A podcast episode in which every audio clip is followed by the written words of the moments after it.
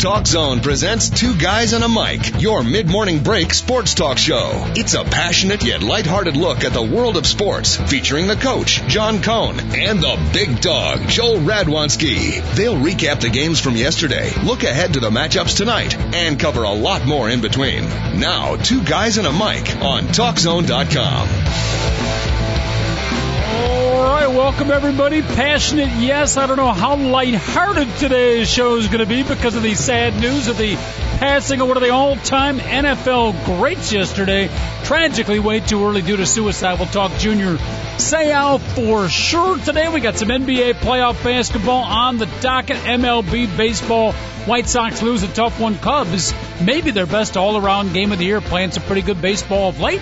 We'll talk some Chicago Cub baseball. We'll do our baseball, round them up and wrap them up. And as per always, we will jump wholeheartedly and bravely off the sports page into whatever waters we might be dipping into. We'll take a quick break here, play a little bit of music. Not really a break, it's the beautiful music of the TalkZone.com. And then we will get this soon to be semi award winning show off and running, or at the very least, into a slight jog.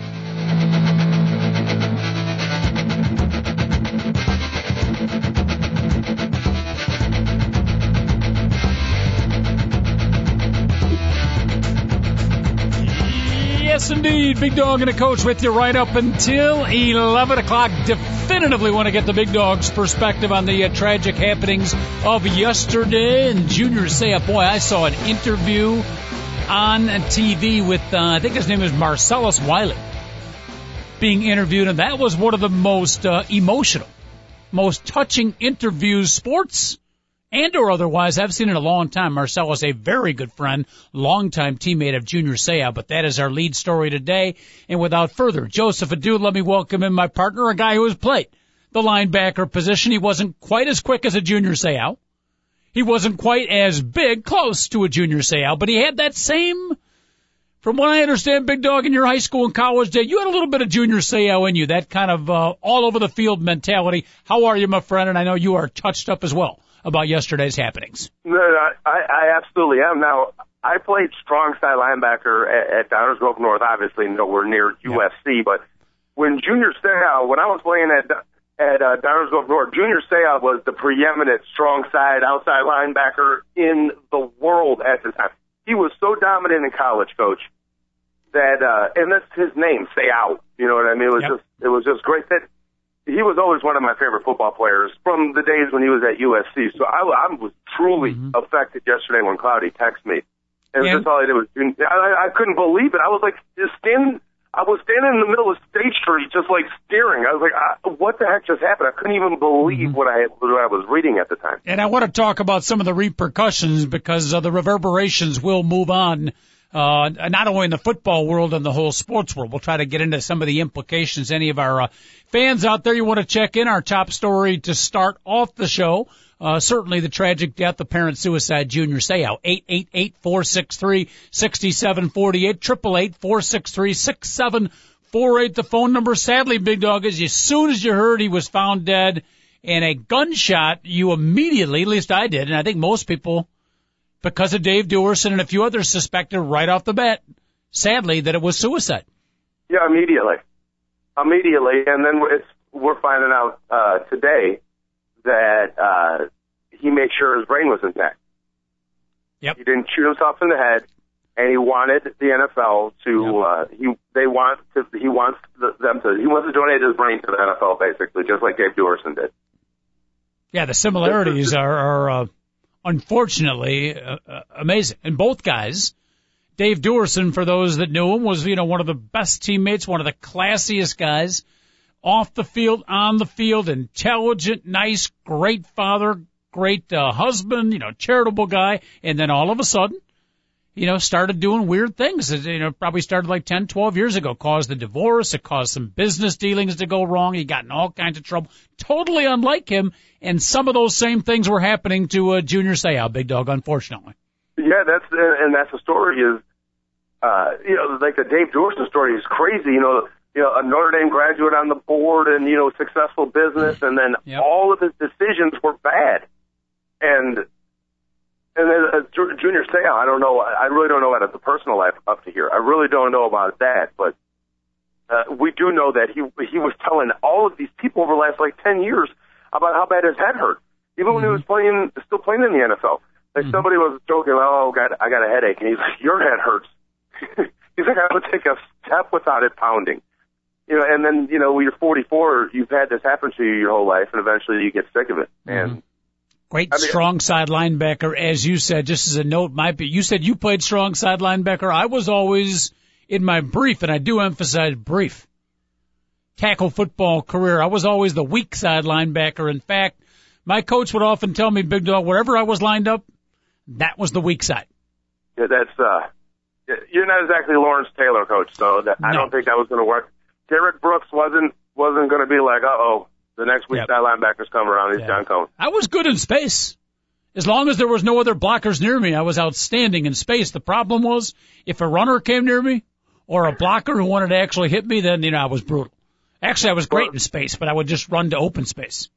Well, the, the weak side part of the linebacker is Yes. the open space part, but the linebacker part is always going to be the linebacker Yeah. part of football. Coach. That, that's so. the best named position in all of sports. Linebacker. Just the name of it indicates the position or what, what it takes to be good in that position. And of course, Junior Seau absolutely emphasized that physically, big dog, when you watched him, uh, particularly on NFL field, it was not imposing physically, but it was just his instinct, his game, his aggressiveness, and sometimes apparently he would not go with the design defensive call. He would you know, break break routes, if you will, kind of using wide receiver terms, and make the tackle all by himself. So he had that great instinct that defied any X's and O's. yeah, and that's very Troy Polamalu of him. Yep. and that's uh that's something that we found out about Polynesian football players, and I have no problem because every time those guys seem to freelance, it works out for them, coach. I, I don't know what it is, but if there's any if there's any people in the world that are like the nicest people in the world, and then you put them on the football field and they'll cut your throat, it's the Polynesians, coach. That's no joke. So We we used to always what did we used to kid that we need a couple of big, not Polynesians, but angry Samoans, angry Samoans. That was our theory. yes. Now, do the Samoans get along with the Polynesians? What's the relationship there? uh, a Samoan is a Polynesian coach. Ah, are you sure? Do we have to really get into this? I mean, really, do I have to give you another education on geography in the world? What do you think Polynesia is? Do you know what Polynesia is? Uh, you know, do, what do you mean? Do I know what it is? It's people from Polynesia. Okay, yeah, and where is Polynesia? I don't know. Well, it's in the middle of the Pacific islands. Is it right next to Samoa? It's basically Samoa, yeah. Well, Ah. Samoa is in the middle of the Polynesian islands, coach. Like Okay. Samoa, all everything like what, Hawaii, all that stuff. It's all Polynesia. Okay, Okay. everything, All right, I everything. I got it. So our theory of you need a couple of angry Samoans applies to Junior Seau too. Yep, yeah, exactly. All right. Exactly. And, and, you know, you hear all, and I, did you happen to see the interview with Marcellus Wiley?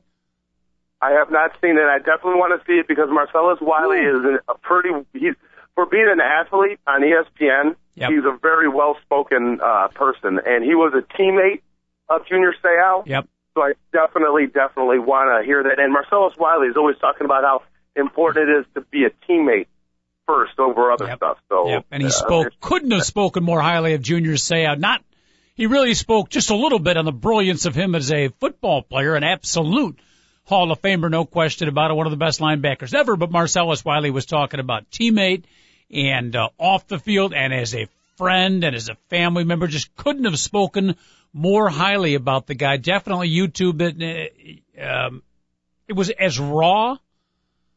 That's the best word I can use. Just raw. It's like taking off all the the covers and just interviewing somebody at his most vulnerable moment, but he still fought through it and spoke beautifully. It was raw and uh, raw emotion, and it was really, really scintillating television. Big dog. Yeah, yeah, I, w- I would like to see that because I, no, I don't have to hear about what a good linebacker he was. I've been a football fan my whole freaking life. I don't. Junior Seau, Junior Seau is either the best or second best strong side linebacker ever, and the other one is Ted Hendricks. When you're making an all-time football team, Ted he is fighting out for a starting position on the team. That's how good the guy is. Wait He's legendary in that in that in that realm. Give me a T.O. baby. Ted Yeah. Hendricks? Ted, Ted Hendricks is one of the. Hendricks No. is only one of two people. No, don't even. If you're going to start arguing with me, I will argue with really you strong. I watched Ted Hendricks play. Wonderful, strong side linebacker, but not the best of all time. Sorry. Okay, well then it's then it's Junior Seau, but uh, all I know is Ted Hendricks is one of only two players, excuse me, three now because it happened to Jerry Rice, that was on uh, an all-decade team of two different decades. Ted Hendricks was. You were also young, Coach. I don't think you realized how good Ted Hendricks was when he was on the Baltimore Colts. He was the best defensive player in the NFL for like four or five years. I don't know about And that. I don't went to the recall that either. Well, he- I, don't- I mean, I recall him being very good. I don't ever remember Ted Hendricks being mentioned with the dominance in the same breath of, uh, you know, like a Lawrence Taylor or a, uh, Well, no, he was never Lawrence Taylor good. I mean, that, that Lawrence Taylor is you're talking about right there is one of the best players, defensive players of, of well, all wouldn't time. Lawrence Taylor be so, I guess, you know, kind of a combo. Lawrence Taylor's the weak side linebacker. Weak side? well, Lawrence Taylor's the weak side linebacker, and Ted Hendricks or Junior Seau is the strong side linebacker. Okay. All right. The Stork. He was, he was, an all-time team. It's tough to get on it. the Stork was also, uh, correct me if I'm wrong, he was a dominant special teams defender, right? Would block kicks and come up with big plays on special teams? Uh, Seau? Or No, the? Stork. Ted Yeah, Hendricks. the Stork. That's what that's what he was known for. Yes. Was definitely getting unbelievable blocks at the right time. Yep. All right, but getting back to a Junior Seau again, any of our fans want to chime in on it, we'll talk a little uh, baseball coming up later in the show. We got the NBA playoffs uh, in action. Good game tonight, Oak City and Dallas, and of course our beloved Bull game three against Philadelphia. We'll get to all of that, but uh, Junior Seau tragically passing away yesterday. Our top story leading off the show. Eight eight eight four six three six seven four eight. The phone number, Big Dog the implications now. People are just starting to talk about it, but there is some concern. And I got a couple of issues to bring up, but just in general for the sport of football at this point, what, where, it's a little early, but where do you see the reverberations going? Well, uh, If any, maybe there are no reverberations, or maybe they're Well, minor and they'll end. Well, no, luckily there's finally, um, there's there's finally like not just an awareness, there's a recognition by like the masses. You know, so you know, it would be funny because you would watch, you know, I would watch football. You know, just say there's a group of like 15 people, and then one of the girl girlfriends of our guys, you know, would be like, you know, these people are really going to feel the ramifications of this later in your life. You'd be like, shut up, you know what you're talking about. And then, you know, then think about it, that girl that would be the one that would get yelled at 15 years ago, she was right. She's absolutely right. Mm-hmm. Uh, I, now that there's more of a recognition and everybody knows, it really takes this, coach. Now, obviously, what's going to happen with the NFL in terms of the lawsuits going against it and all that? Let's let let Lester Munson, Lester Munson figure that stuff out. What has to happen is people need to start to learn how to play the game of football on the at the 22 the 22nd century level of football, where the where the the football is the most important thing on the field, and not the annihilation of your opponent. If you understand what I'm getting at, Yeah. there has to be a shift. When you're a defensive player, your idea should be to attack the ball. My idea is to get the ball. Obviously, when you're taking on blocks and all that stuff, you're going to get big time contact in that. But if you can somehow figure out guys that when the ball is in the air, you play the ball and not the player. When you're running into a player, you lead with your nipples. That might sound crazy, everybody, but you lead with your nipples, which means your head is up. You're going to get less neck injuries. Okay? You're going to get a lot less head injuries. And most importantly, when you hit somebody, trust me, when you drop your butt and you blast somebody with the middle of your chest, that hit looks and sounds as hard as anything. And guess what happens? Person lands, you get right back up. There's no knee injuries. There's nothing. And if mm-hmm. you don't believe me that it happens that way, watch Ray Lewis tackle somebody. He does it all the time, where he just runs right through somebody and he tackles with his nipples. And you know when you tackle somebody with your chest first, the way I was taught in college, you know what happens? Your arms are outside and they can punch at the football and knock the football out. There has to be a new way football is taught. You need playmakers, guys that intercept passes, that force fumbles, not guys that knock helmets off. Coach. So new teach, uh, twofold, new teaching techniques, and that's pretty dramatic when we're talking about a sport as as uh, established as the National Football League, and also uh, you know possibly rules. And I know there's a lot of people. I agree with you, Big Dog.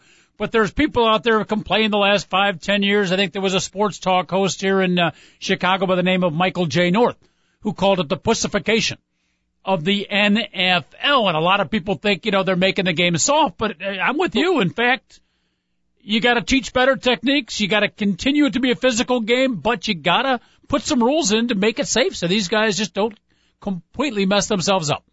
And, and what they really have to do is the NFL has to legitimize fine. When they when they find Jerome Harrison, James Harrison, excuse me, all that money for making what legitimate football tackles, okay, was ridiculous. They really have to hammer the people that oh, a wide receiver was running with his head turned, ball nowhere near him, and somebody launched themselves into him. I mean, those people should be severely fined.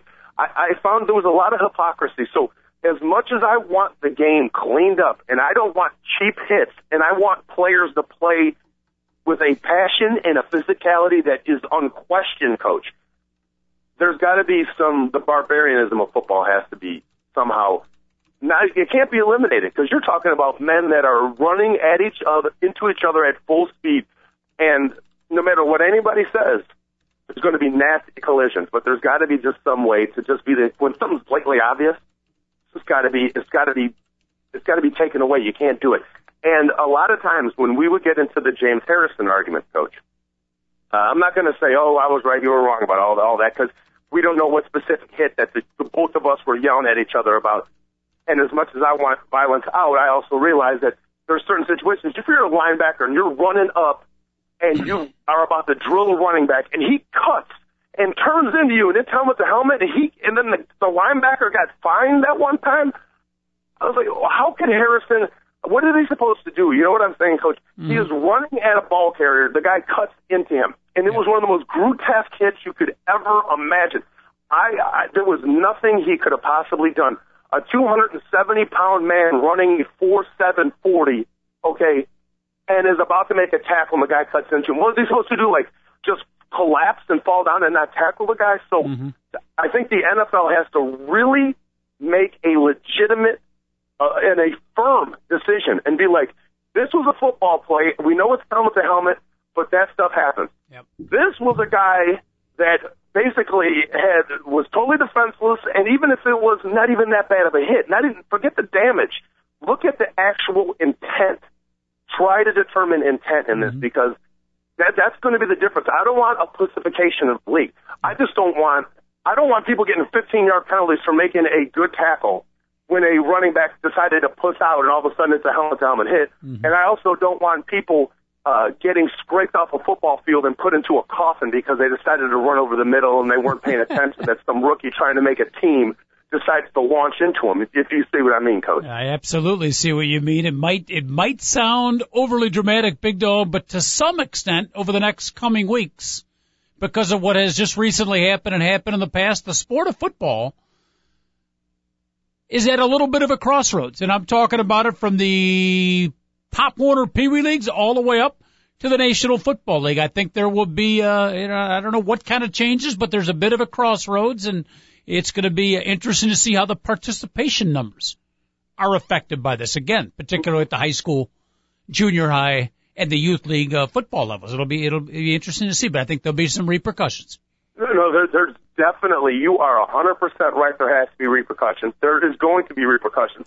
That's why the NFL should come out right now. It should come out right now.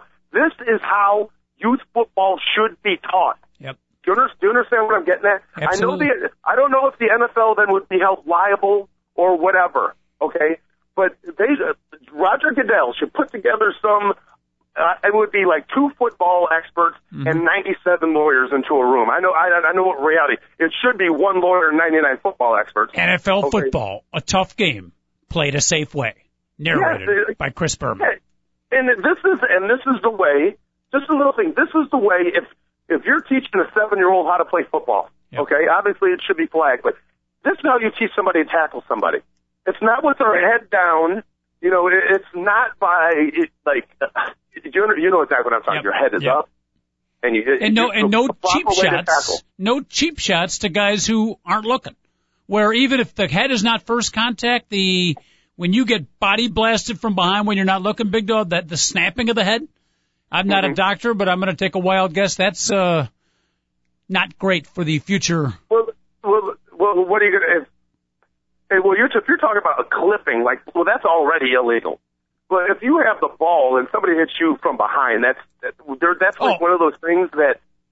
I, what are you Well, yeah, you're right. If you're a runner, you can tackle the guy from behind. I guess I'm thinking of the receiver jumping up in the air. Uh, Okay, well, that, that's, you know, you're exactly right, coach. And here's what you have to do now. The, the player should be jumping up, trying to break his arms up. Do you know what Yes. I mean? You don't walk Go for the ball. into the guy's Yep. ribs. and like, correct me if I'm wrong, Dodd. That's not the rule now. You can go for the body, but if they just simply change the rule, you must go for the ball first and not just body blast the guy, hoping that the ball will pop out. I, we really need because I, I, I, I sometimes I don't trust you in all these in all these things. Not that I I'm wouldn't. I don't trust myself, so you know, join the gang. I, I really wish we had like some video to be like, this is what we're talking about. This isn't. Uh, but because it's like the, along the defenseless receiver uh, Yeah. line. You know what I mean? And if, I guess there's got to be you got to make a play for the ball. Is the best way that I should say. Yeah, I like. You know what. I mean? One All right. guy's making a play for the ball, and another guy is making a play to actually kill him. Uh-huh. But then there comes into the fine line of it's still a football play because I know one thing. I was there were certain teams that when I was playing linebacker in college, I didn't always rush the quarterback, and I wasn't. I sometimes I actually had to cover people. and That, that was really stupid. They had me chasing the, the slow dude with the ball, not some fast dude they're trying to get the ball to. It's moronic, but we would play some teams would be like, hey, they're going to complete passes against us. You make sure they can catch the ball, they just get no yardage afterwards. So, you know, there's also plays where you have to make sure you tackle people too, and it's you get into that fine line, you're running it so fast, and you got to make that decision, make the play on the ball, hit the guy, and then you just have these ugly, ugly collisions. It's what are you going to do? Just ban the sport? You know, you're going to are you going to mm-hmm. not say we can ever box anybody again because so many people have had you know head traumas from that? Yeah, You know, actually, I've I've advocated it long ago. Nobody listens to me, but you know, why should boxing be different than any other opinion I've had? But I've advocated long ago. I love the sport of boxing, but they Mm-hmm. should be wearing headgear like the Olympic guys do. Okay, yeah, I have no I'd problem still, with that. Then. I would still I enjoy no the sport. Yeah. I know a lot of people wouldn't. I could still enjoy the athleticism and the power of the game, but I, I, I struggle to enjoy it when I see these guys getting hammered in the head over and over and over again. Now let me It- throw it- out, let me throw out a, it's been proven in boxing that the gloves actually create more damage to the person's head. So you're exactly right, Coach. That, that when you look at, you're right about the boxing. I'd have no problem with that. I have none Mm-hmm. with the helmet on. Mm-hmm. Oh, go ahead. Uh, I want to bring up a different aspect of it. David Olson, our producer, I want to throw this out at you first. This is one that people haven't talked about that I have a fascination about. I think with, you know, what happened with Junior Seau, Dave Duerson. Somebody mentioned, was there an Atlanta Falcon a couple of weeks ago who committed suicide? Yeah, there was. There was. It wasn't just Dave Duerson. There was another former football Okay. player recently has committed All suicide. right, so there are, And it, it, it, it was a guy that played in the 70s, Coach. okay. He was really old. He was. Uh, let me think of his name. He was a white defensive Yeah. back. Ray And he played Easterling. On, Nate Yeah, Easterling, okay. Ray Easterling. Ray Easterling, I remember him. And we, u- and there was the center from the Pittsburgh Steelers, the great center, Mike Mike Webster. Yep. You know, so there's been a number though. Now my question to you is, we've kind of, you know, touched, we've touched on the future players, what's going to happen to the youth program. No answers, but we've at least touched on. Big Dog, you did a, a excellent analysis briefly of what should happen in the current NFL. But my curiosity now is with the players that have retired recently, five, ten, fifteen, twenty years ago, and they have to be thinking about like almost like waiting for the ball to drop. Ooh, was that because I've been? I- They've got to be extra careful now, worried about is this going to happen to me? And every little thing that happens to them, starting to think, ooh, am I starting to go down? You know where I'm getting at? It's kind of a Yeah, no, no. sick fascination, but is there that aspect of it? And even worse, could it become a self-fulfilling prophecy if you know where I'm getting at? Yeah, think think about it if you're like like Mike Singletary. And like Mike Singletary had a Yep. lot of collisions in his life. lot of okay. hard Best friends with Dave Duerson. Best Hard friends with Dave Duerson, and another and another guy that. uh, Like he, obviously, he I'm sure he knew and respected Junior Seau, and all of a sudden he's thinking to himself, you know, how many concussions did I have? Yep. You know, it, you know, what? it, I remember seeing this thing about four or five years ago. Was this this uh, this expose. I forget who did it. It was probably like an HBO thing. It was about all the horrible concussions of NFL players and what was happening to them. So bringing up the exact point, they were talking to current players and they were like, "Wow, you know, I never really considered it. I, I would play." Because I could still run fast, I can. I was still powerful. All that, you know, all that stuff. All, all of a sudden, you make a bad business decision. You get in an argument with the wife or a friend or some uh, stuff that all of us do, and uh-huh. they can start thinking to themselves, "Ooh, is this because of my football career?" Yes. And that can Maybe lead. People are right. Yeah. That's it's an interesting. I, I don't have any solutions for it. I just find it a, in somewhat of a sickening way, kind of a fascinating aspect of it. Hunter Hillenmeyer, big dog, is a young guy who yeah, just he, recently, uh, basically forcibly retired. Right? Teams wouldn't let him play. He wanted to come back. No, no, no. He he actually after like the second after the Bears were like, you got to retire. He was like, no, I don't want to. And another team, then he thought about it. He was like, you know what, maybe maybe all these things are right. it, it, the, the thing that I saw a couple of years ago, the NFL was like, you know, we're going to go out ahead and we're going to let all the players know that if they come to us, we will help them with their head trauma. So on the NFL Players Union website, the NFL posted this thing, uh, this long detailed message to any players suffering from head trauma to make sure to contact them. All I know is this: if you're suffering from head trauma, you're not going on the NFL players site and reading all this all, all this freaking information. It was one of the not one player contacted the NFL. Mm-hmm. So That's it's it's they it's post, oh we're going to post on our website that you can come for some help. Isn't that moronic? It's a year later, hey, nobody asked us for help. Maybe you shouldn't be posting on a website for people with head trauma. You have to go determine that. What happens to yeah. these their loved ones, their family, they have to recognize that you know what this guy is looping now, and it's got to be from ten years of 160 games of running into other human beings at full speed. Yeah. And that's the part you hear with Junior Seau too, that the people surrounding him, now it's still early, maybe we'll hear more, but people did not suspect. They were shocked and did not suspect he was suffering from any kind of depression. And I guess uh, that that type of depression can be held in and hidden very carefully, Big Dog, which makes it tough to diagnose. And you know when uh, when you're suffering that type of depression, okay, and your head hurts, but I guarantee those three hours he was playing football, his head never hurt. Okay, he, he might be knocking in that head that has killed him for six and a half days all week. Believe it or not, in the time that he's banging it up against people, his head doesn't hurt anymore because he got that adrenaline rush, and all of a sudden now he doesn't have that that once a week thing. And it's, the last two years are probably just horrible for him. Mm-hmm. And I, I mean, he is one of the toughest sons of bitches you've ever seen. The game what was it like? It was 2010, or whatever game it was when the Bears were playing. It was 07. Okay, it was a, it was a while back when he broke his arm in half. Do you know what I'm talking about, Coach? I don't. I don't the remember. Bears. Yeah. He literally his arm got broke in half and was dangling. It was dangling there. Tape it up. He walked up. He pointed to it and just walked off the field, Coach. He pointed to the trainer like and like did the did the come get me, and he didn't get scraped off. He like you know he so basically told Belichick get get another linebacker out here. I, I'm done. Not rolling around. Oh no, that dude can tolerate some pain. Yep. So I can't even imagine how bad his head hurt. Hmm. Well, I wonder, and in uh, not just this one, uh, and again, I'll throw this to our semi-psychological expert, David Olson. David, in most suicides or something like this, what percentage is real pain? It's just life. When I say pain, not only physical, they're thinking logically. Life is so bad right now. I feel so much pain. I've got to end my life. Versus what percent is they're just not thinking logically, they're not thinking correctly.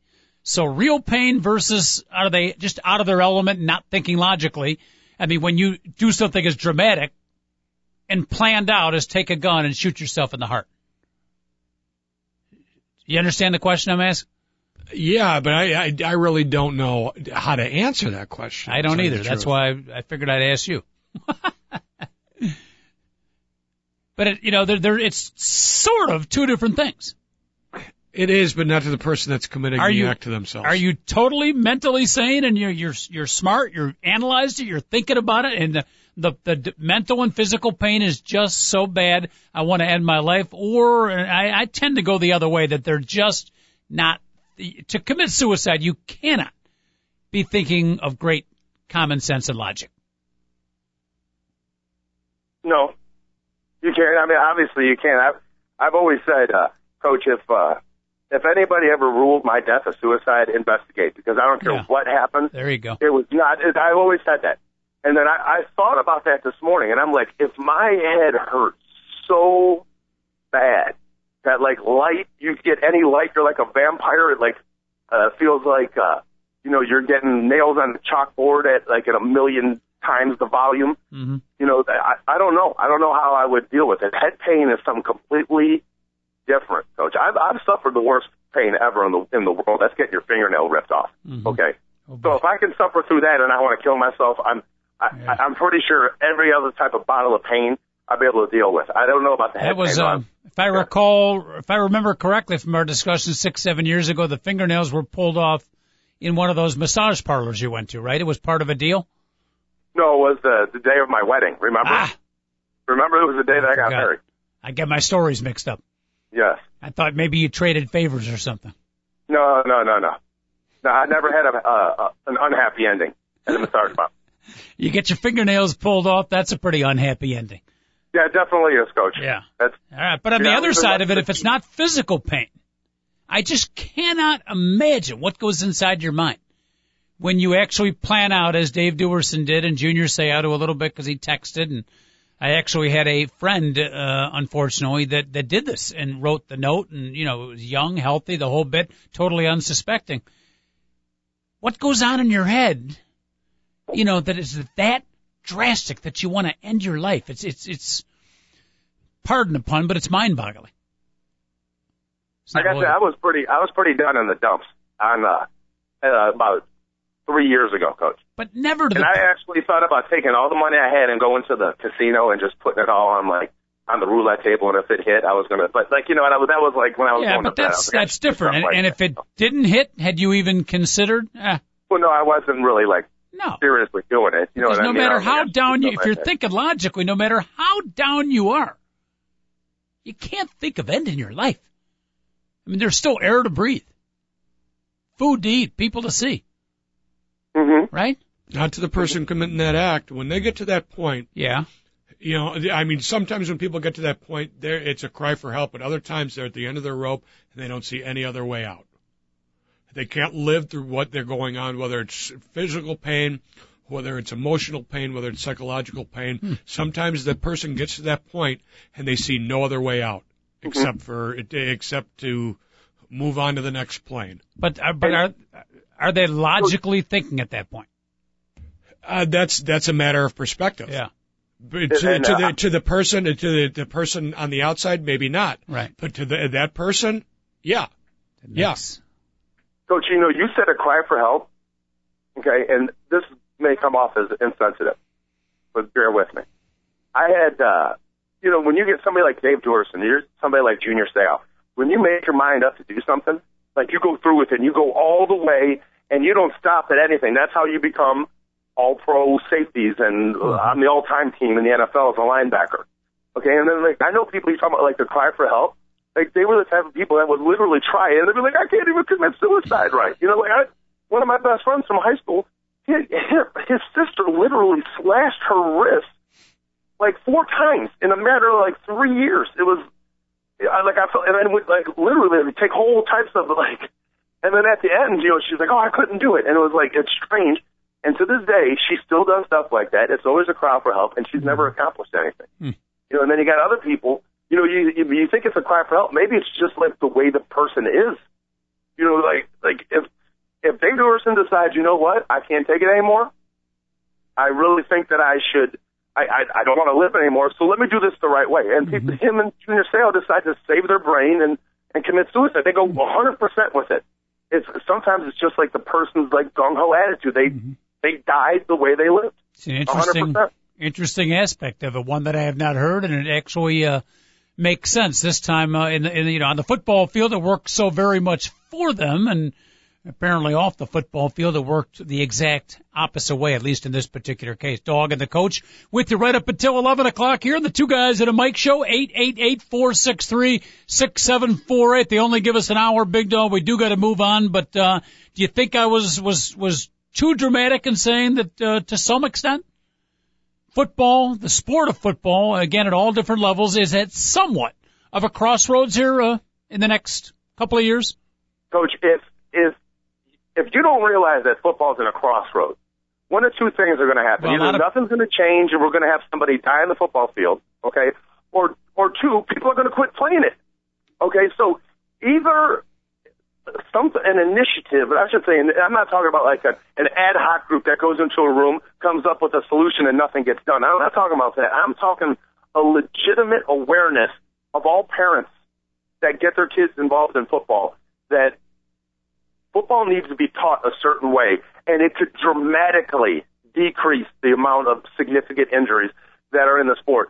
And and if you think you can play football in a way that there's only slightly more significant injuries than a sport like gymnastics, or and maybe gymnastics will have more than football forever. If you think about percentage of people who play the sport and get nasty injuries, or or a game like soccer. You know, soccer gets some pretty nasty head injuries and, and stuff too.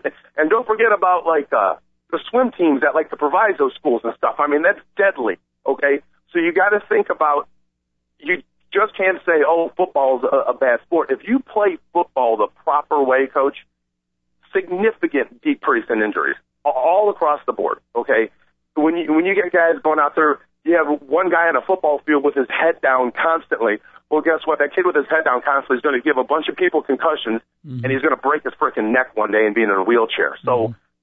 Just out of curiosity, uh, I had to do a little bit of loop the loop. What? Where did the Proviso swimming team fit into this conversation? I had to throw a little bit. I had to throw a little bit of humor into Okay, this. discussion. okay, I we're it. supposed To be, I we're was just supposed to be checking. a comedy show, so I figured the idea of Proviso Yes. West dominates in all sports besides swimming. I figured, I figured we should at least because trust me, you go, you go Yes. to Proviso is the one time. It's not.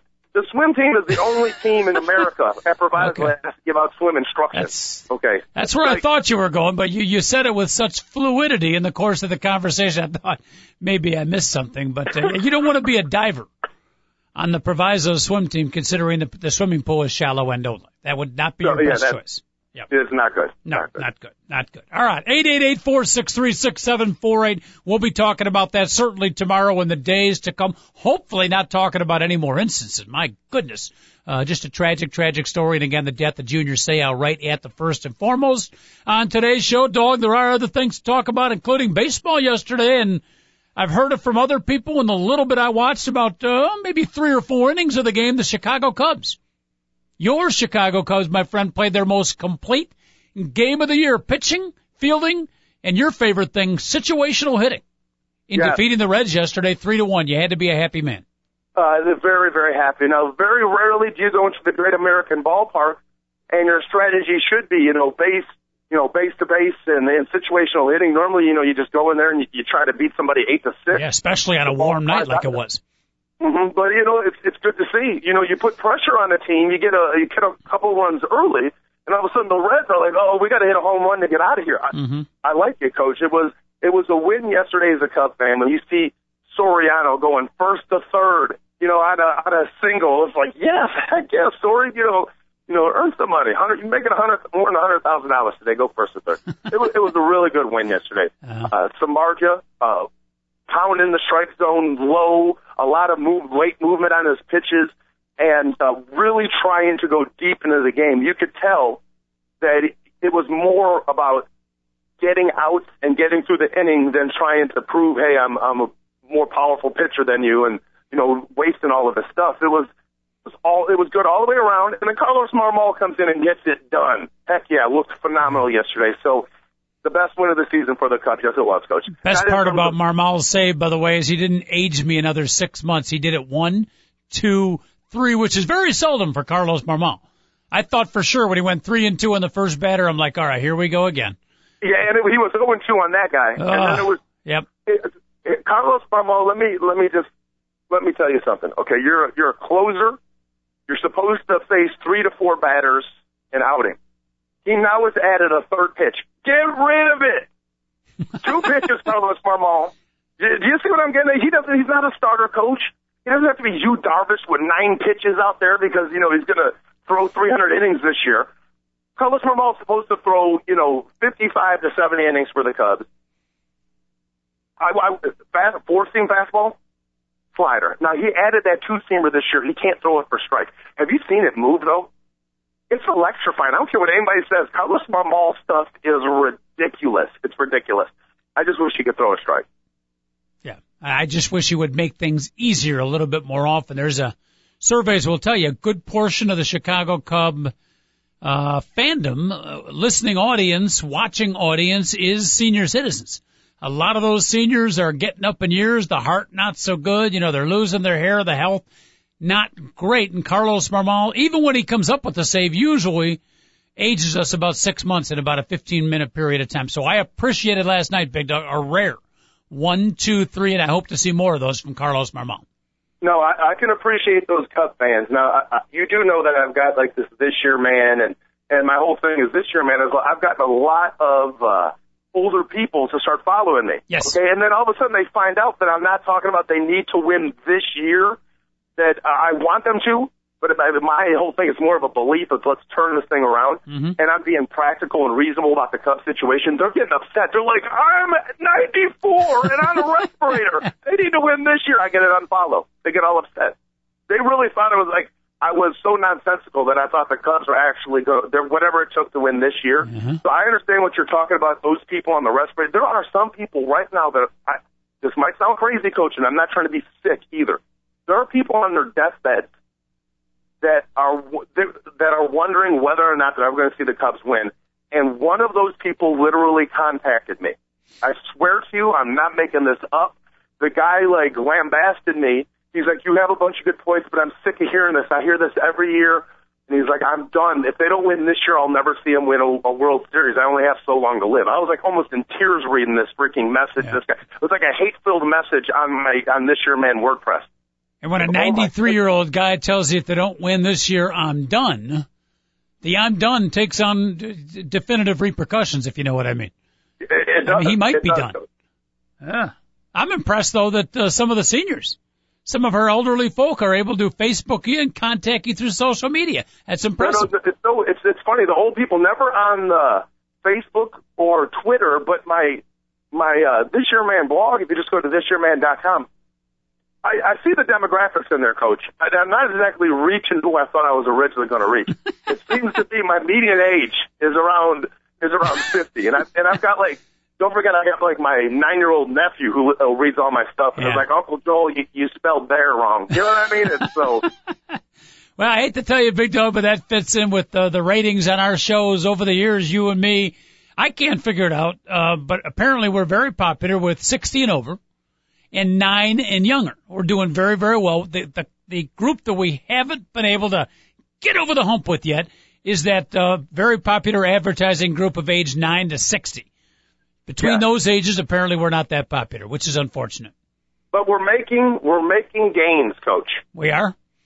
Yes, but you, I don't think you realize how the last couple of weeks have been extremely fruitful for us, Okay.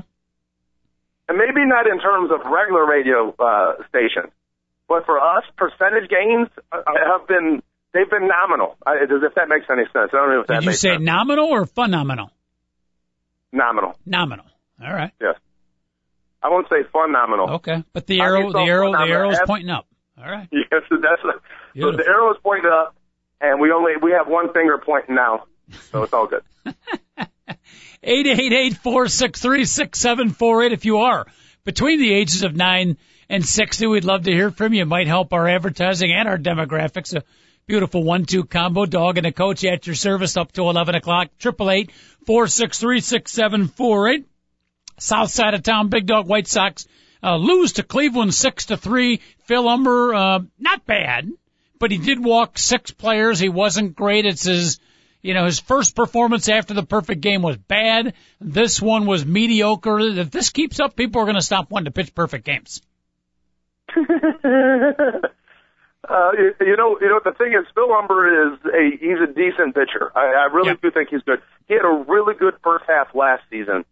Um, I, you don't want to put too much expectations on a guy that could is like a fourth or fifth starter in, in Major League Baseball. And it's funny, this guy's used to big expectations. The Mets took him in the first round, so this guy is he is a lot has been expected of him his whole career, and it's never really panned out. Mm-hmm. So all of a sudden, you know, you get a, a former number one draft pick who was really good for two months last season. All of a sudden, he throws a perfect game, and all of a sudden, you're like, hold on, Yeah. maybe he got a hold of everything this year. It's maybe they originally messed up by drafting him in the first round, kind of like how it took 10 years for Bryan LaHair to be brought up from the minor leagues because he was picked 20 in the 29th round. Who cares where they picked the guy? After about a year, shouldn't he be like, this son of a bitch can hit?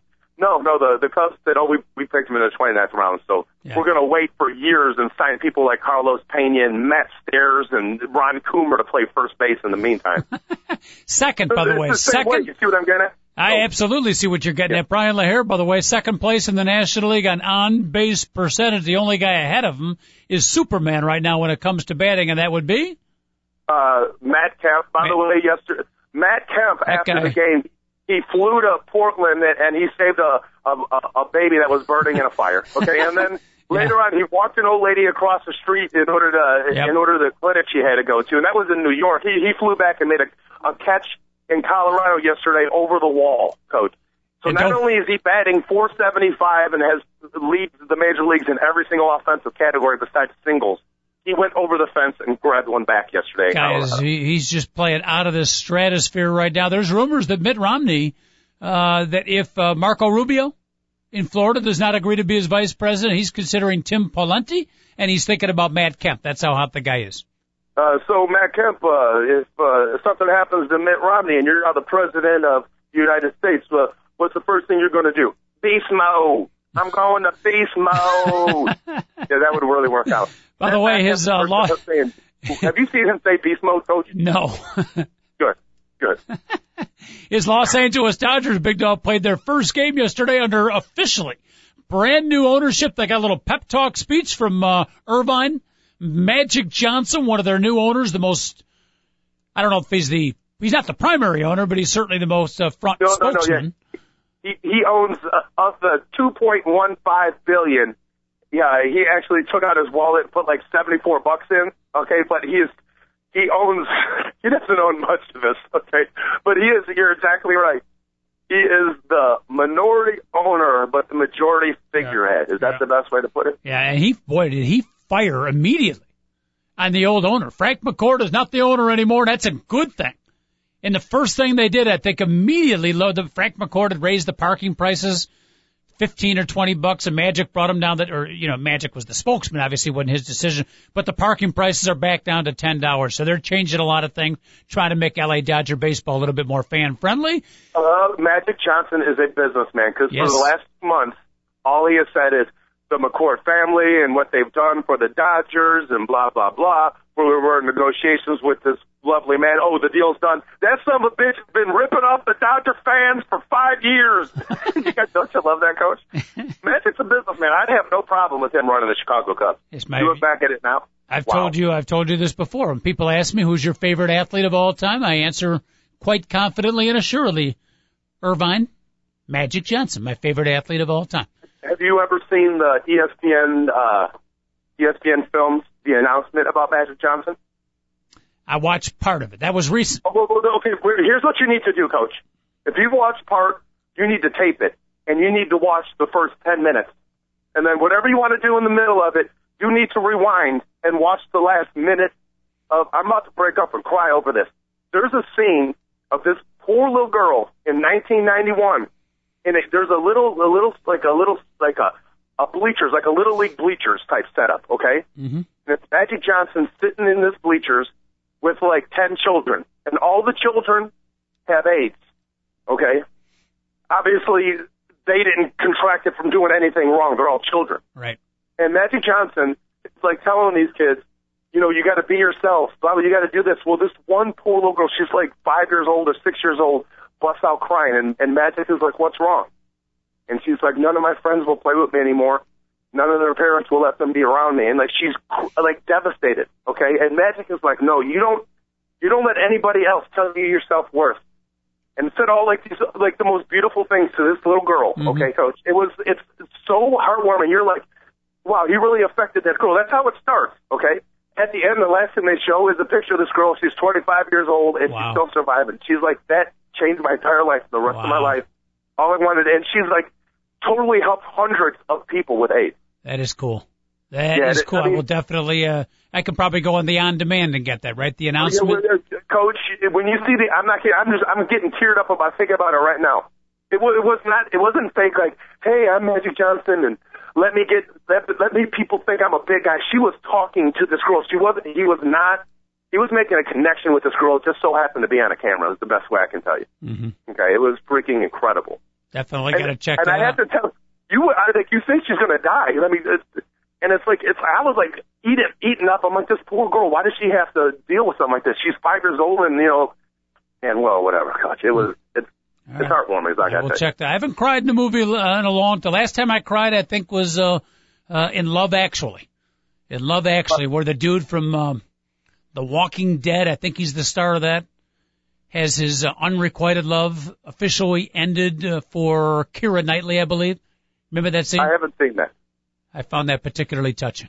The only the last time I cried at a Partly movie because was I had the end of the unrequited love for Keira Knightley too. I was living vicariously through him. What's that, dog? The only last time I cried at the end of an actual movie and not a documentary was uh Waterboy, Adam Sandler. That's a Tragic. quality H2O. Remember when that scene happened? Oh my goodness, I lost it. And then he ended up winning the game for Southwest Central Louisiana Tech. Oh my, coach, that was. I, I knew you had a sympathetic nerve in there somewhere, Big Dog. Very touching. Very touching. We'll check that out, the announcement. HBO, correct? Mm-hmm. Showtime? ESPN Films. Ah, It's it's two hours, and it's definitely the whole two hours is worth watching. But if you Mhm. see him talk, if you see him talk to this girl, I think you, okay. if you would have watched it from the beginning, you would have put the remote down. hmm And how cool is that that they uh, interview her in the end, too? I will definitely no, no, they check. don't interview her. They don't interview her. They, They just show show a picture of her and Okay. they write what happened to her at the bottom. Cool. That's all. They don't interview her. Very, very cool. Love it. We'll definitely put that on the uh, must-see TV. Big Dog also in the uh, world of baseball. A little very quick baseball round 'em up, wrap 'em up. Got to bring up the uh, story of Albert Pujols at this point, which you know early on it was a little bit of a slump. It's beginning to become a major. Well, that's probably a little bit of exaggeration, but he hasn't hit a home run yet over 100 at bats, having a little bit of an argument with Mickey Hatcher, the highly respected hitting coach with the Anaheim Angels.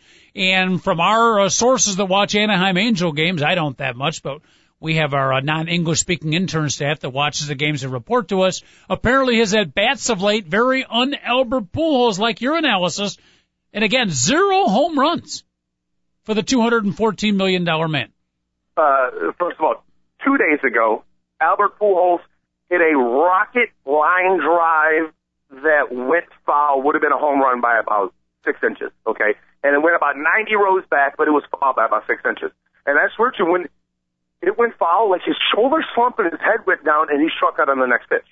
I've never seen Albert. It was like he was defeated. You know what I mean? Like, oh, it's finally here. Oh, it wasn't. And he, I've never seen him like that.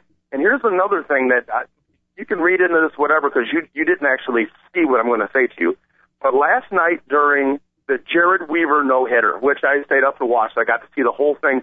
The eighth inning started right after the New York Rangers beat the Capitals in Game Three of triple overtime in the Wow. five minutes to go in the third overtime. They played two hockey games last night. Two full games were played by the Rangers and Capitals. So I switch over. And I'm not kidding, Coach. In the ninth inning, there was a play where, uh, you know, the play went to Albert Pujols, and then he had to throw the ball around the diamond. hmm And I swear to you, was the most robotic. Like, oh, I better not mess this up. Throw to his teammates. You know what I mean? Like, you could tell he was thinking how, how to throw the ball. I was, you know, I, I said out loud, I was watching the game by myself at this point. I was like, if they hit him a ground ball, he's going to commit an error. I, I, he, Albert Pujols is totally freaking out about this. The day before, after he the, the whole defeated thing, he came out and had a he had an in club message. He had a message to his teammates and apologized to them. This is this is a really crazy story. And I'm not making it up about how bad he looked just trying to throw a ball to his teammates. He's mm-hmm. totally lost it. His head is somewhere else. And when he finds it, Los Angeles, I'm going to I'm going to tell you this right now. Albert Pujols will drive in 110 runs and have 35 home runs at the end of the season. Yep. I'm guaranteeing it. So I uh, still- don't worry, it's all going to change. in my years of watching baseball, I, I, I would put him right at the. T- I always said Roberto Clemente is the best all-around player I ever saw. But if you talk pure hitters that I've ever seen, I put Albert Pujols right at the top of the list. I can't think of a better. Again, pure hitter, average, eye, power than Albert Pujols. That's the you know I, I can't. I, he's got to be the best in my life. Mm-hmm. I mean, uh, Barry Bonds statistically is, but and I've kind of you know, but yeah, psychologically I, I, I've erased Barry Bonds. How about uh? No, yeah, I, I almost I totally agree. I totally I'm with you on. I totally agree. So I'm almost called him Cecil Field. How about Prince Fielder? Another multi-million dollar free agent pickup for the Tigers. He had a big, I think he had two home runs in game two. Game two was a long time ago, folks. Since then, he's only hit one home run. Not as bad as Pujols, but the Prince. Happy struggling also, Shakespeare. Yeah, he has not been, he has not hit well so far this year. And, uh, the Tigers have not played good baseball this year. We all knew they were going to be a bad defense, at least in the infield. It's been horrid, and it's really affected their pitching coach. And their pitching has now been average, and now their average pitching is affecting their offense. So so this whole chemistry experiment that the Tigers were is not good so far. Lost nine of their last 12. Big Dog on tomorrow's show. We'll have to uh, preview, at least part of the time, preview the Kentucky Derby. So do your homework, my friend. Bodemeister, Dullahan, Union Rags, Daddy Nose Best, Alpha Perspective. It is a deep and talented Kentucky Derby. We will be looking forward to your analysis on tomorrow's show. I just, I just go for the Philly, coach. I'm not talking about tonight. I'm talking about uh, who you think's going to win the Kentucky Derby. By the way, the best compliment to Junior Seau that I read surprisingly came from Jake Peavy, who pitched for the San Diego Padres and was a friend of Junior Seau. I wrote this down. He's Peavy said, when Junior walked into the room, the room changed. That's awesome. That was pretty cool. Mm-hmm. All right, big dog. Be good. Waterriders.com today. Uh, we're giving out free kayak rides today. Contact us. Free? How are you going to make any money? Yeah. WaterRiders.com, folks. Two guys and a bike. TalkZone.com. Back at you tomorrow for our Kentucky Derby preview show. Thanks for listening. Have a great day.